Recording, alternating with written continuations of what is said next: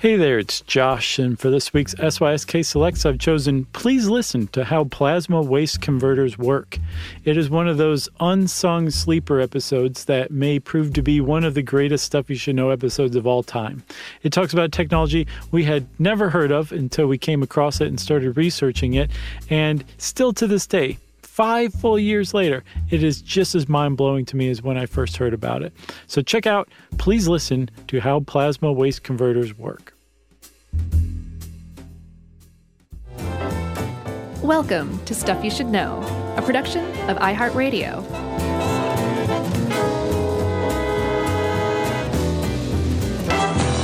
Hey, and welcome to the podcast. I'm Josh Clark. There's Charles W. Chuck Bryant. Guest producer Noel is here. Noel's moved in. Yeah. Yeah. Is that what that, that cot is on the floor? He works constantly. uh, you know what my superhero nickname was as a child? Uh, I'll tell you. Plasma Boy. No, it wasn't. Yeah, I'm just kidding. That was a weird joke. Why? We're talking about plasma. Plasma Boy. Yeah, like uh, Radioactive Man and Plasma Boy. Right. Yeah. But it wasn't Plasma Boy. It was, um, what was it? What, you was the talking sidekick's name? Radioactive Man's sidekick. Oh, I was just That Bart that played. a reference. Now I want to know, dude. Well, the answer is Fallout Boy?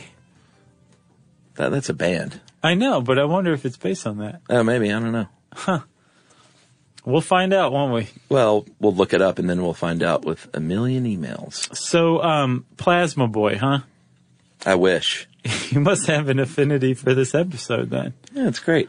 Chuck, you know uh, when lightning strikes the earth? We did a pretty awesome podcast on lightning. Mm-hmm. Do you remember we talked about how it literally rips the sky open? Yeah. It rips the atmosphere open. Yeah. And as it's traveling down through this ripped open atmosphere, the air on either side of this stuff is superheated to about 20,000 degrees. It's more than three times the surface temperature of the sun. Yeah. Celsius, I should say. Celsius, not even Fahrenheit. Yeah, it's about 12 grand Celsius, roughly. It's super hot, right? Yeah. Or, I'm sorry, Fahrenheit. Does it say Fahrenheit? Yeah. 12 grand Fahrenheit. Yeah. Okay. At any rate, 20,000 degrees Yeah. is lightning. And this, the, when the air is superheated, it takes on what's commonly called the fourth state of matter, plasma, right? Yeah. So you've got solid, boring, liquid, the gas. Awesome. Okay, but plasma is super awesome gas. Yeah. It's it it's a bit like a gas, and usually it starts out as a gas, but it it holds an electromagnetic field or creates an electromagnetic field and it holds an electrical charge. It has free roaming electrons that's running through it, doing all sorts of crazy stuff. Yeah. It just basically breaks gas into like this this crazy weird different type of fluid. And that's plasma. And it's awesome. Yeah. Ionized gas. Yes. Pretty good stuff. Uh, super high temps, like you were saying. Uh-huh.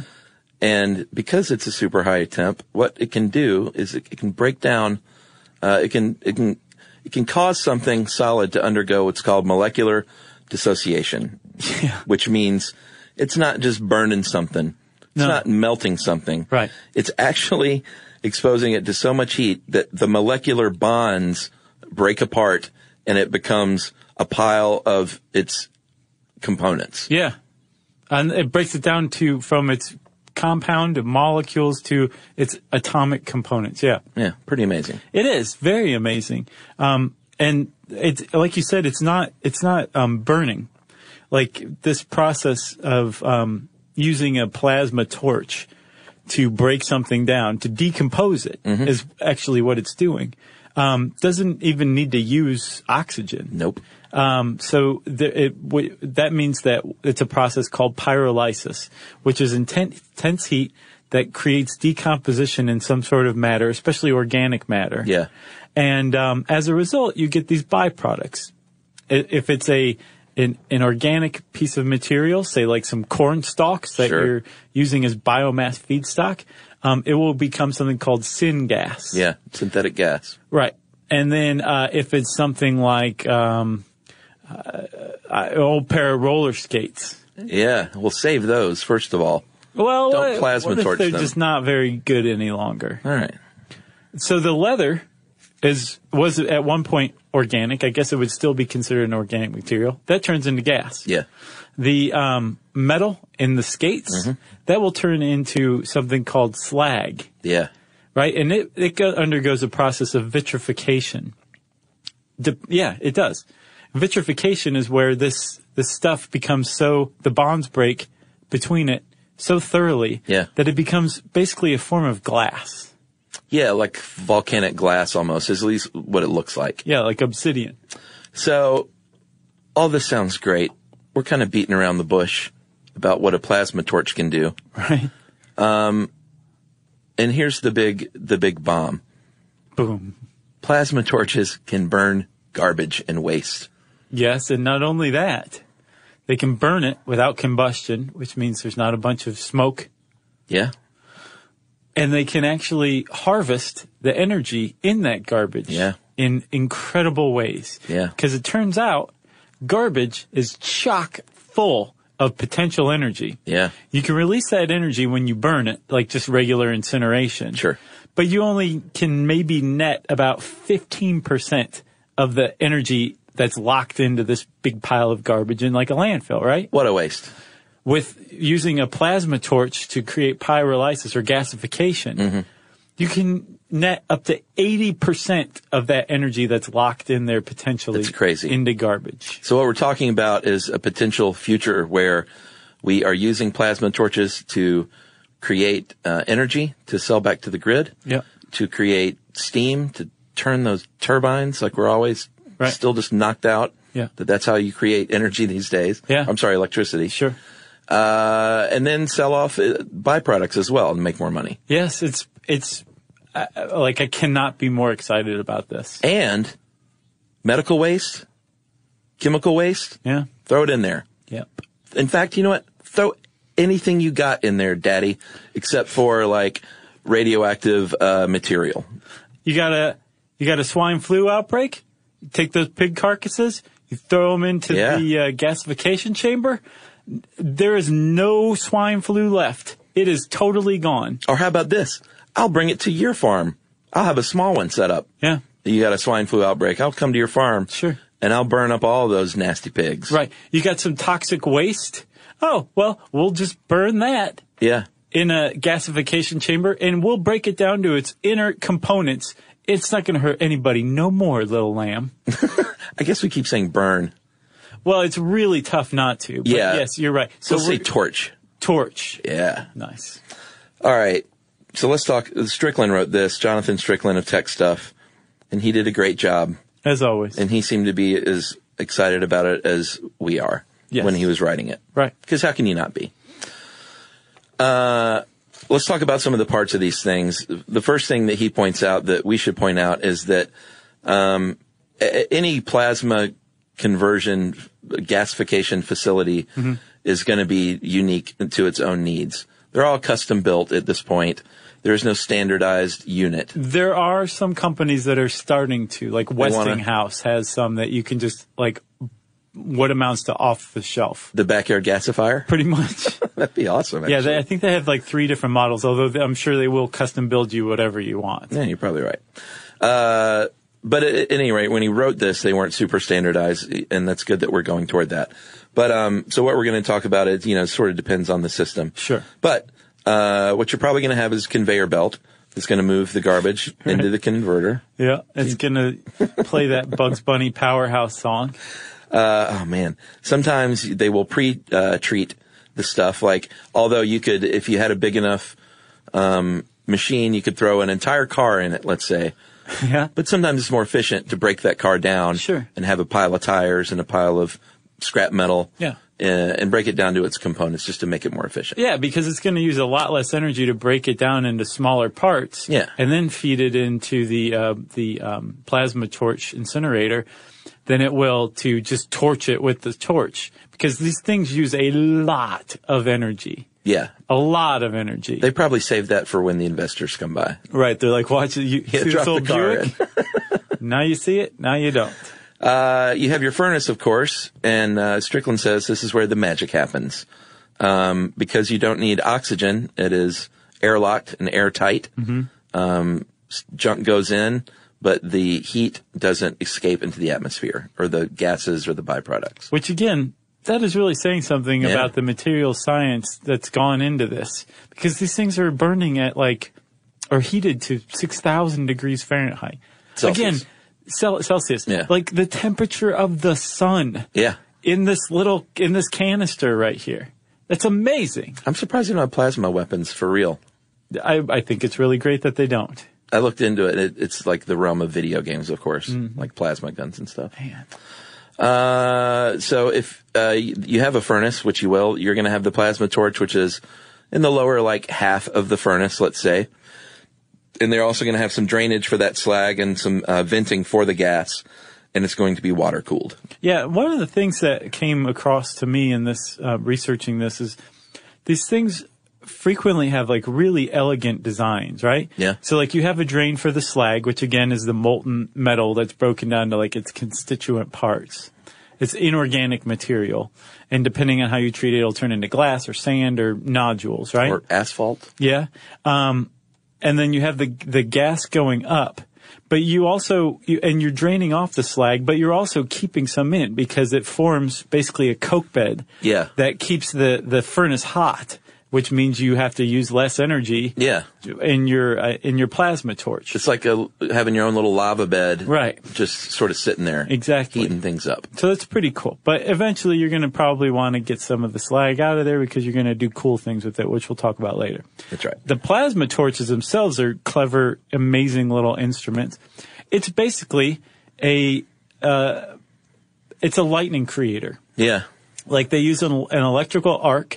They push usually just plain old air through it. Yeah. So that this electric charge heats the air to these 6,000 degrees, turns it into plasma, and then that's what's directed into the furnace. That's crazy. It is very crazy, but that's that's what they're doing. It's a little water cooled torch that that gets super hot. That- uh, that also doesn't use any kind of oxygen for combustion. Right. And also, these things, you, you want to turn me on with electrical stuff, is show me a system that powers itself. Right. That, I just love that more than anything. And these facilities, um, I mean, they've got, they've got excess energy to spare. Right. Afterward, not only can they power themselves, Right. in a lot of cases, they, they're selling, uh, back to the grid. Right. So once you've got this initial input where you get this thing going online and you heat that plasma torch up for the first time, the moment you start feeding feedstock into it, which in this case is garbage, plain old municipal solid waste from Yeah, your landfill. like Back to the Future. right?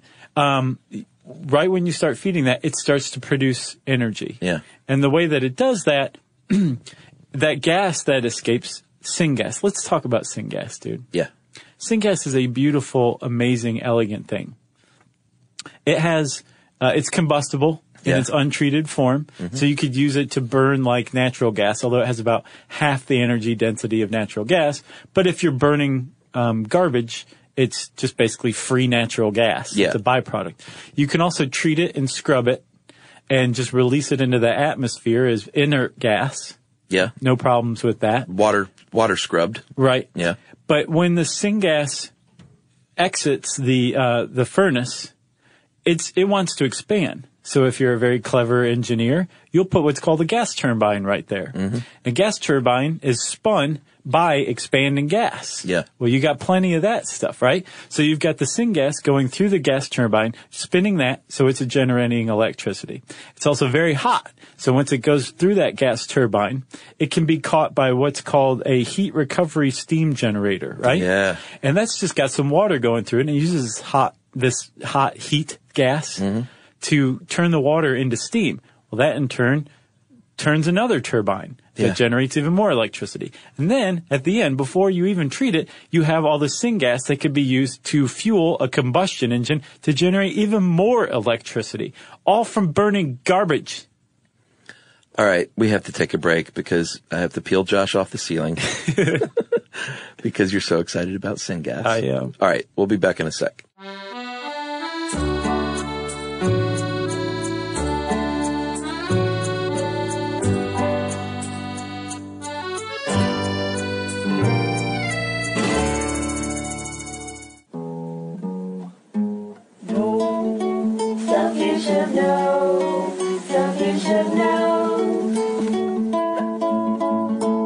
Feeling, buddy? You okay? I'm so excited. this might as well be ocean currents. Oh yeah, you like that one too, huh? Yeah, that's good. Uh, all right, so we were talking about syngas. You need to scrub it uh, with water. They uh, passes through a spray of water. You're actually cleaning gas, which is pretty interesting as a concept. And then there are all measure of filters um, afterward to remove uh, acids and things like that, which do form uh, weird byproducts like salts, inert yeah, salts. It's pretty neat. If you run it through a base scrubber, it turns into salts, but they're again inert. Like just go ahead, pick up a handful and eat it. See what happens. Probably nothing. And if you use an afterburner, sometimes they'll use a secondary burner, Mm-hmm. uh, which is actual just natural gas flames. I guess to finish the job, maybe. Yeah, to burn off like any um, particulate matter in the gas. Like if the if the the um, the process didn't it it the syngas isn't like pure. Right. This this basically burns off particulate matter. Or you can scrub it too. And if you're doing all this, you're probably just going to release it rather than try to trap it and use it for combustion. Right. If you're going to scrub it. But you do need to scrub it, especially if you're going to release it in the atmosphere because it does contain some pretty nasty stuff. Yeah. Cadmium, mercury, a lot of heavy metals. Because remember, what, what this process does, the plasma torch and the gasification process breaks these things down into the, their constituent, um, atoms and molecules, right? Yeah. and heavy metals and and um, some other things are not really good for us, even in their most basic form. So Yeah. for the most part, it's going to take something that, uh, chemically speaking, was once a threat, but has been broken down to its separate innocuous inner components. Right. Some things, even when they're at their most basic level, are still dangerous to us, like cadmium, like mercury, like other heavy metals. And these things do have to be taken out of the slag and or the syngas and disposed of. The thing is, is if you put a thousand tons of municipal solid waste into one of these furnaces, you're only going to get about 20 tons of that stuff. Right. So if, so we will still need landfills or something like that, but it will just be for these very, um, dangerous chemicals or very dangerous like heavy metals or something like that. But you still got great stuff out of the other 980 tons. Yeah, exactly.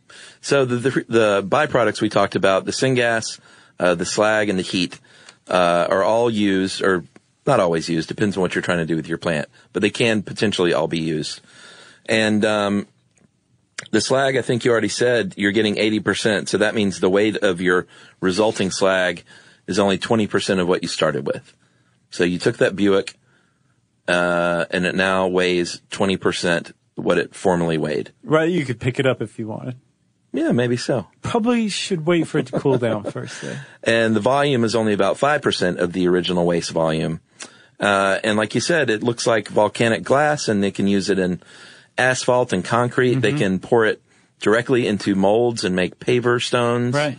And it's all of a sudden it's uh it's a, it's something that you would find at your big box hardware store for your garden, Yeah. which is pretty amazing. Another um, potential creation that you can use slag for is to turn it into rock wool. Oh man, I love this stuff. Right, like so as this molten slag is coming out, if you expose it to compressed air blasts, it turns into this thready, very light but also very strong wool type Yeah. material, like gray cotton candy is how um how Strickland puts it. Yeah.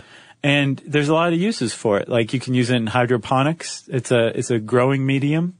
Um, you can also use it as insulation. Apparently, it has twice the insulating properties of um, uh, fiberglass. Yeah, amazing. yeah, it is. Um, and you can also use it to clean up oil spills. It says. Yeah, this is the one that really gets me going. It's lighter than water, so you can just throw it on water and it'll sit there. Yeah.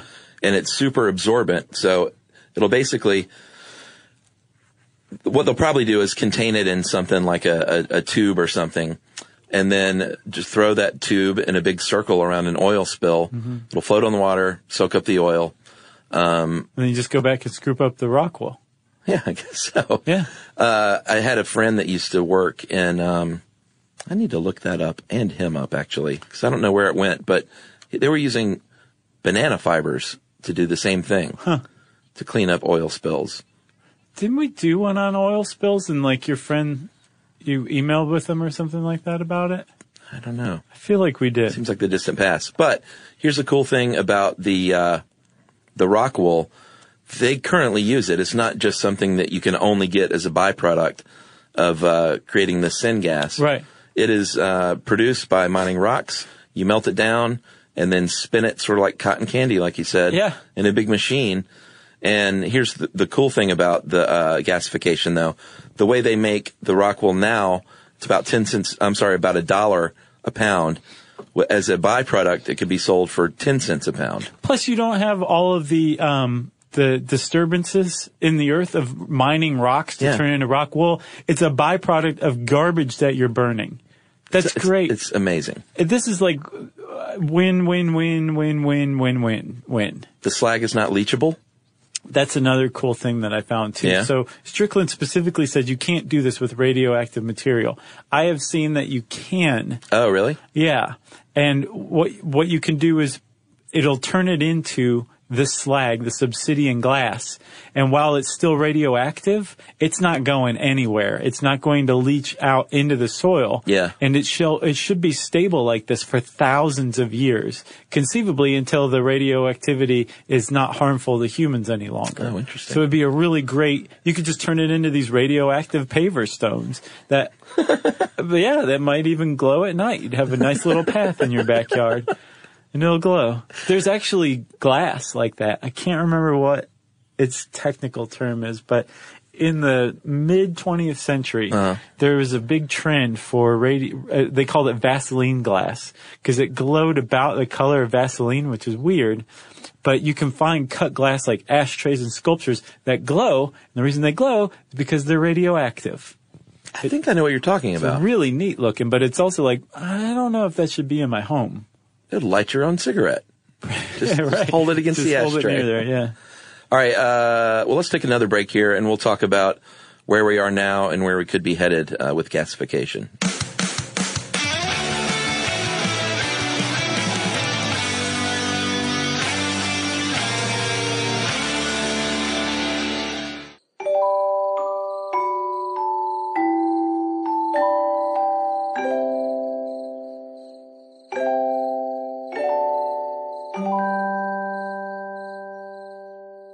So here's what I found, and this might not even be current.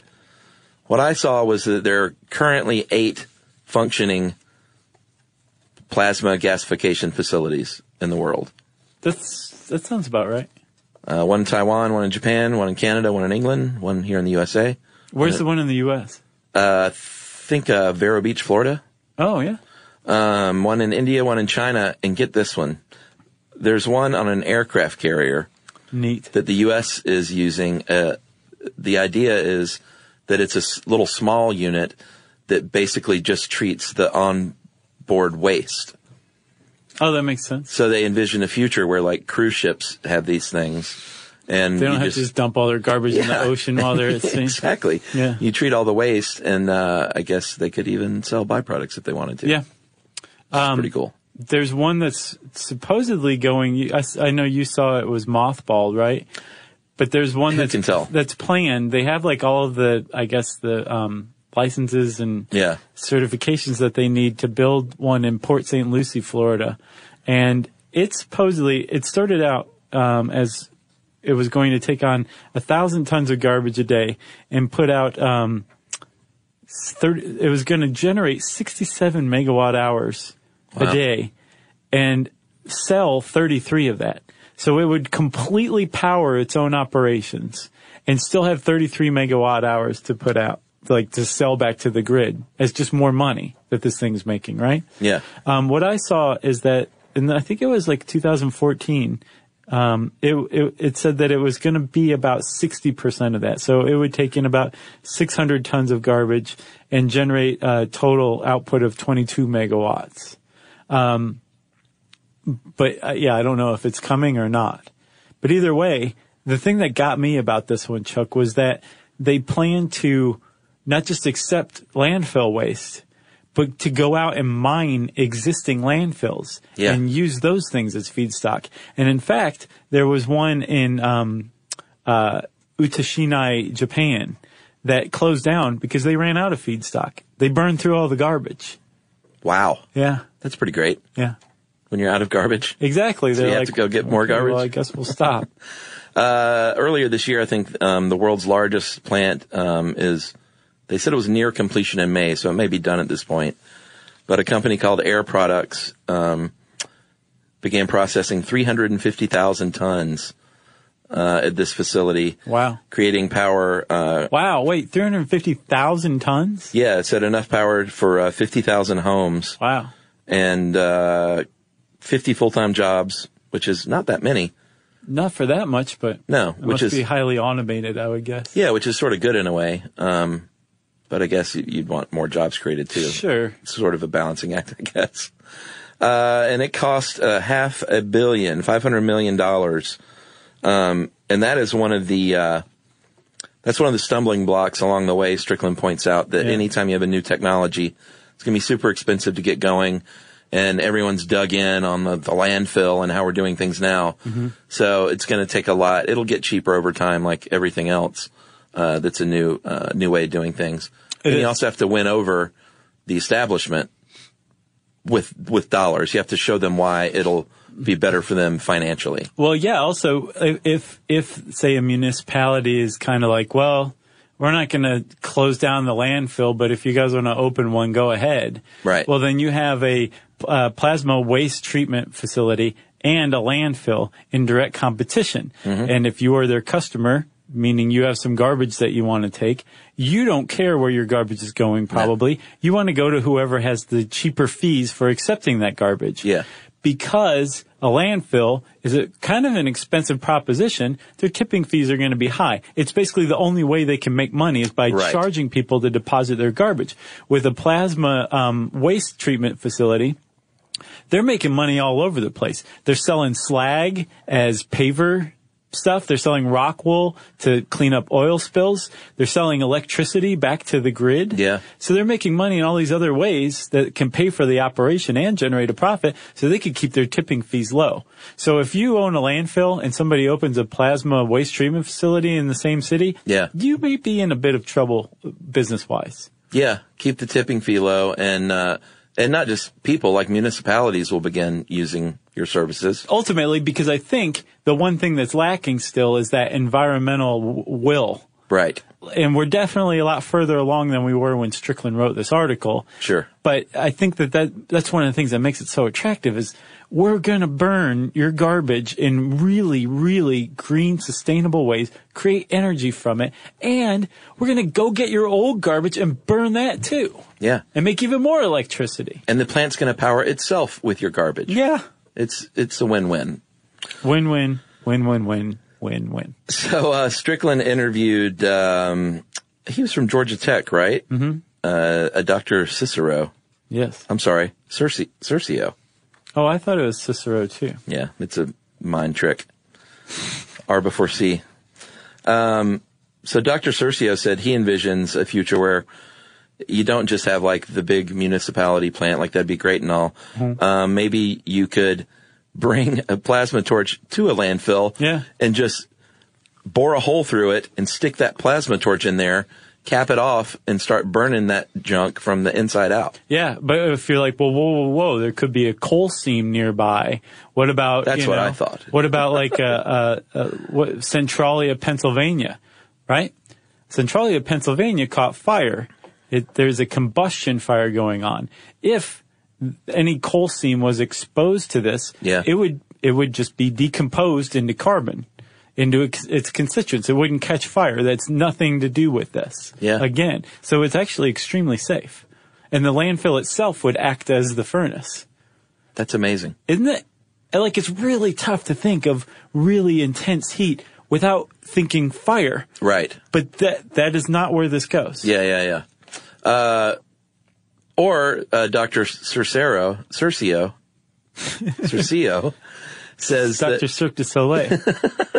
says, "Hey, why not work together here and bring a plasma converter to a, another existing uh, traditional facility Yeah. where they can work hand in hand? like a coal-fired power plant. Yeah, why not? So what this would do is you would just basically stick a plasma facility onto it into the existing infrastructure and just accept garbage in there and burn that and everything. And then the syngas that's created would be used to help fire the coal fire plants. That's right. Then it would be used for combustion, right? Yeah.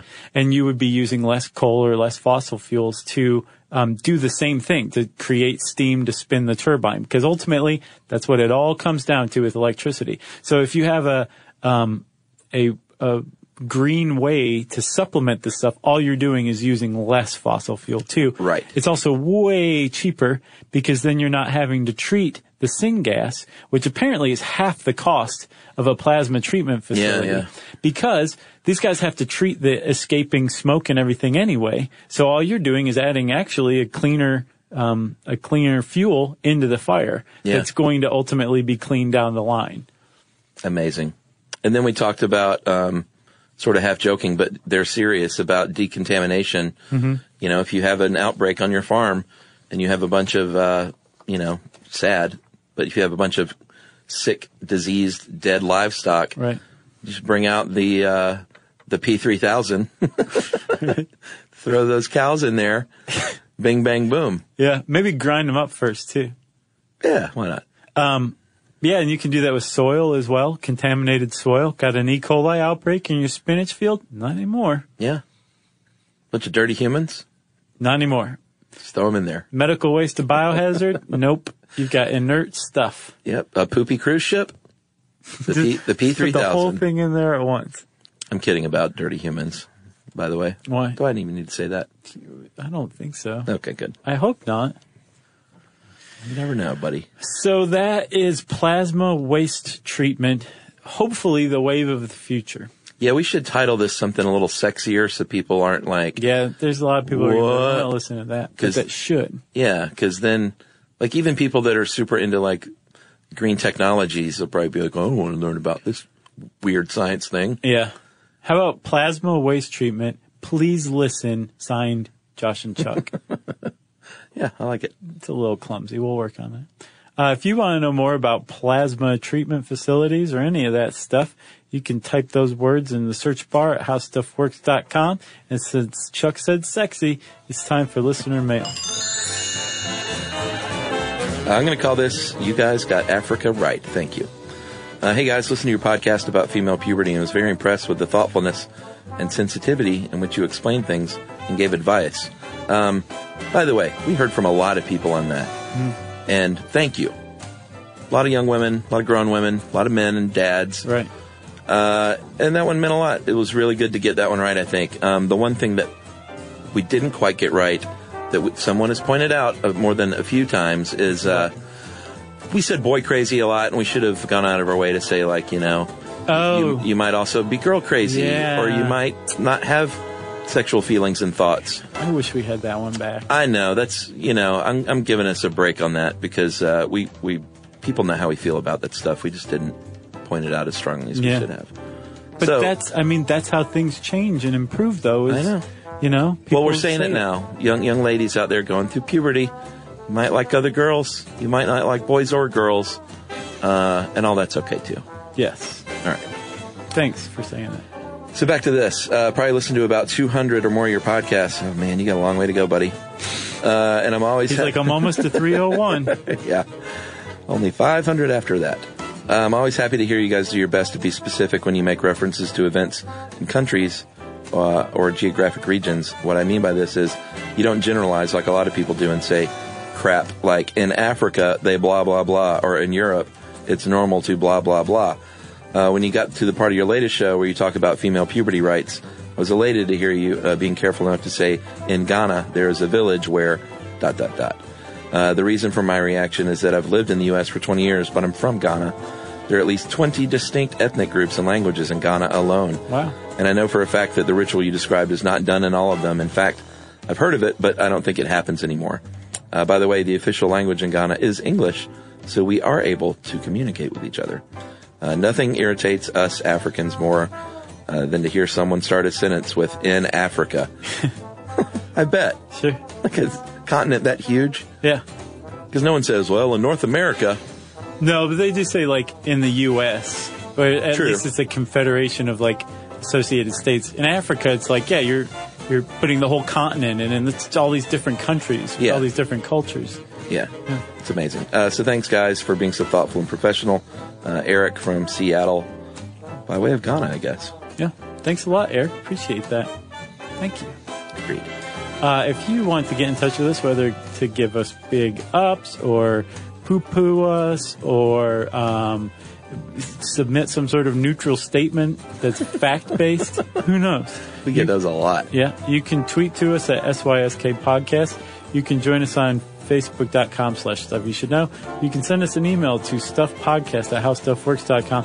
And as always, join us at our home on the web, stuffyoushouldknow.com. Stuff You Should Know is a production of iHeartRadio. For more podcasts from iHeartRadio, visit the iHeartRadio app, Apple Podcasts, or wherever you listen to your favorite shows.